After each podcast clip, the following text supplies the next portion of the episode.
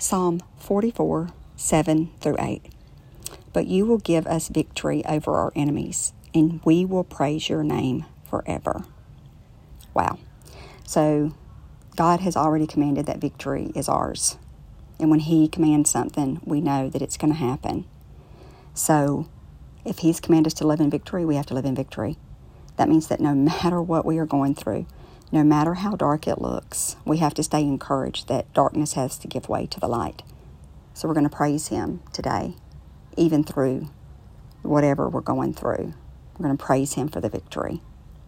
He's going to take us to places that we've never even dreamed of if we start experiencing in real life the victories that He's commanded that's already ours. So we claim those today. That's our prayer focus.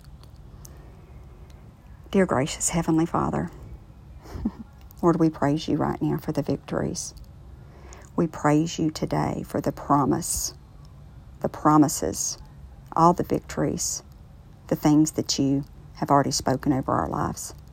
Lord, we're so thankful for your word and the precious blood of your Son, Jesus. It causes us to overcome everything, every area, every wrongdoing, everything in our life, Lord, because of your blood, the blood of your Son. And Lord, with the fruit of our lips, we're going to praise you all day long. Lord, no matter what it is that we're going through, Lord, today, we're going to give you praise because we know that the victory is yours.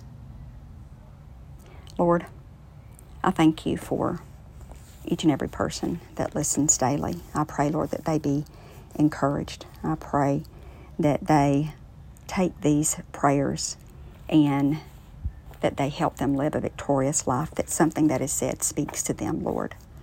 Use me, use other people in this podcast, Lord, so that your word would go forward and so that your kingdom would come.